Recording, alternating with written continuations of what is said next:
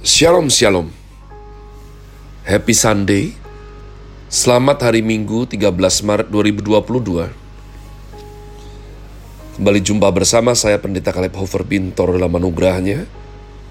Penuh sukacita sampaikan pesan Tuhan melalui Grace Word yakni suatu program renungan harian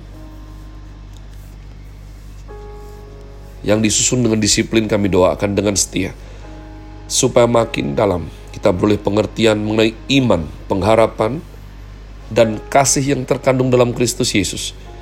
Sungguh merupakan kerinduan saya yang besar, agar supaya kasih dan kuasa firman Tuhan setiap hari tidak pernah berhenti menjamah hati kita. Menggarap pola pikir kita, merapikan yang salah, yang jelek, yang keliru dibuang. Ya, and let the mind of Christ be in us. Pikiran Kristus itu yang ada di dalam benak kita. Terutama adalah kita boleh terbukti berubah menuju Christ likeness. Berada dalam season spring dengan tema Loving the King, Grace Word hari ini saya berikan judul pengakuan iman rasuli, bagian 125. Jika saudara pertama kali mendengarkan program ini, Shalom, bagi saudara ya. Dan jangan panik untuk mendengar 125. Haduh, sudah ketinggalan banyak. No, tidak.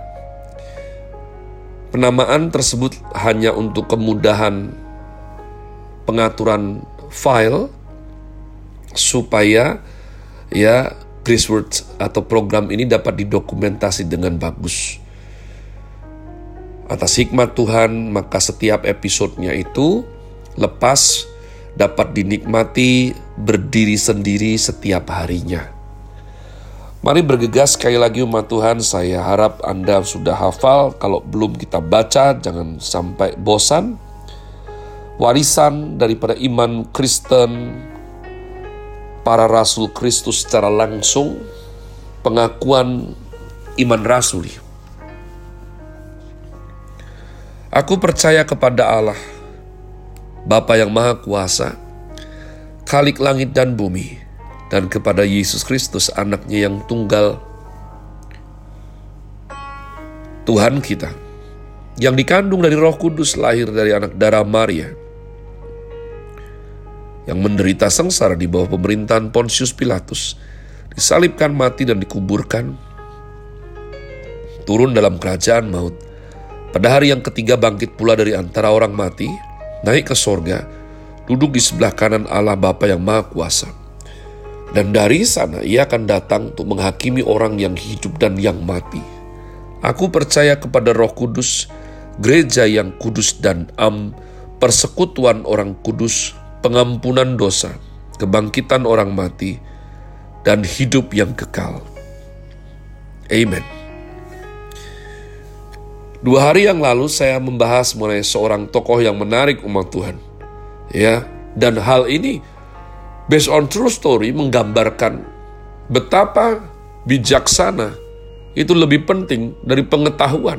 Wisdom more more more important than knowledge. Kalimat knowledge without wisdom, pengetahuan tanpa hikmat,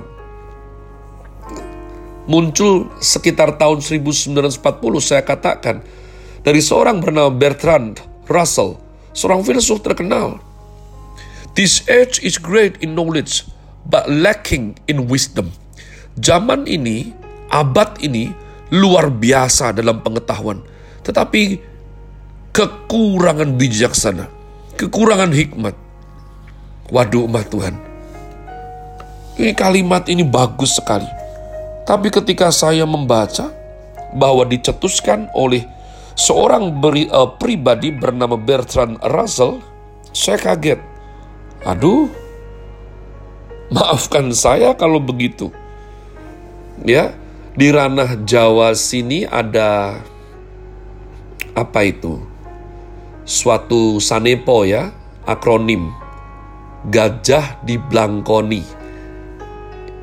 Isokojah ora iso nglakoni. Artinya kira-kira ngomong itu gampang. Ngerjak innya itu sulit umat Tuhan. Ya, jadi NATO no action talk only kira-kira gitu. Kenapa? Kenapa? Kenapa demikian saya katakan? Karena kalau baca sejarah pribadi ini juga yang mencetuskan metode yang bernama percobaan pernikahan. Dia menyatakan bahwa ketika membeli barang, pasti coba dulu. Orang mobil aja itu ada test drive umat Tuhan. Jadi pada waktu pacaran coba dulu, ditiduri dulu. Sudah, coba dulu. Kalau cocok baru lanjut, gak cocok ganti yang lain. Nah ngeri sekali. Maka sekitar 1940-an di Inggris umat Tuhan. Itu gadis-gadis kehilangan keperawanan secara masif. Inilah era di mana aduh ya keperawanan yang tadinya sesuatu yang bermakna itu berhasil ditipu oleh iblis melalui filsuf tersebut dan habis-habisan umat Tuhan. Sepuluh tahun kemudian, hal tersebut menjalar di Amerika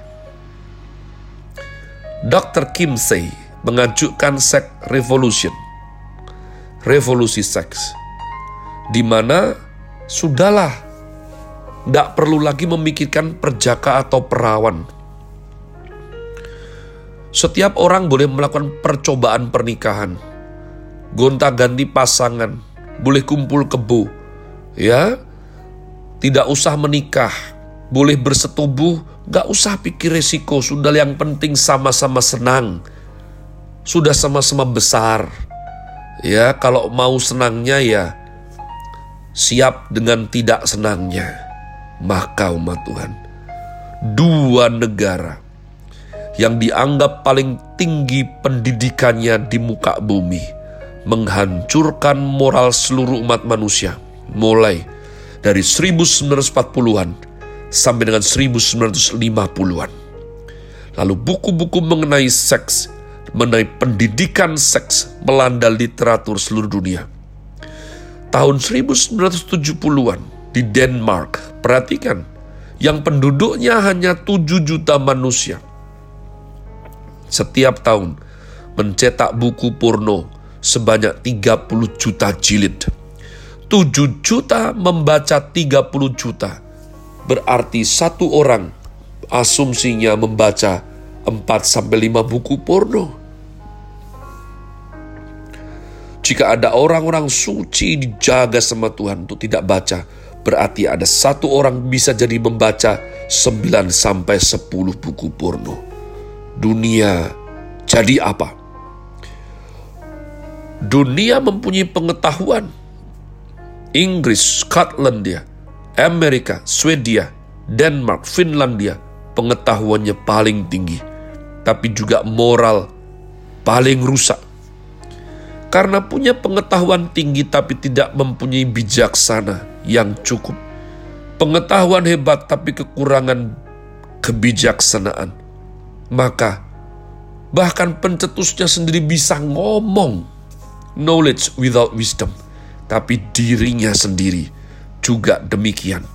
Kalimat dari Bertrand Russell akhirnya dia jalankan sendiri. Dia coba-coba menikah dan membuang empat istrinya. Dia pernah menikah dengan empat perempuan, dia buang. Ketika tua, ia menjadi orang yang tidak jadi teladan. Inggris tidak mempunyai contoh yang bijak Russell mempunyai kebijaksanaan filsafat, pengertian matematika, menemukan neutromonism dalam filsafat, mengarang buku The First Principle of Mathematics bersama Alfred North Whitehead, orang yang penting sekali dalam dunia ilmu pengetahuan. Pengetahuan tinggi sekali, tapi bijaksana rendah sekali. Bagaimana bisa? Bahkan otak otaknya sudah menemukan bahwa pengetahuan percuma tanpa bijaksana, tapi tetap dia hidup dengan bodoh. Kenapa? Kenapa? Seolah-olah otaknya terang tapi kok hidupnya gelap sekali. Because Bertrand Russell adalah seorang yang tidak takut kepada Tuhan. Sehingga yang ia sebut kebijaksanaan masih tetap dalam ranah pengetahuan. Ini rahasianya umat Tuhan. Dia bisa berkata bahwa pengetahuan tanpa bijaksana itu percuma, tapi bijaksana yang dia angan-angankan di benaknya itu ternyata masih dalam ranah pengetahuan. Karena dia gagal. Sebab apa? Sebab bijaksana itu berasal dari takut akan Tuhan. Alkitab mengatakan bahwa bijaksana lebih tinggi dari pengetahuan. Roh Kudus adalah roh kebijaksanaan. Roh Kudus adalah roh pengetahuan. Roh Kudus adalah roh strategi. Ketiga hal ini bersangkut paut dengan intelektualitas. Ketiga hal ini bersangkut paut dengan logika. Ketiga hal ini bersangkut paut dengan ilmu pengetahuan, belajar dan mengajar sehingga orang yang belajar jangan hanya belajar seperti Rasul, tapi tetap salah arah umat Tuhan.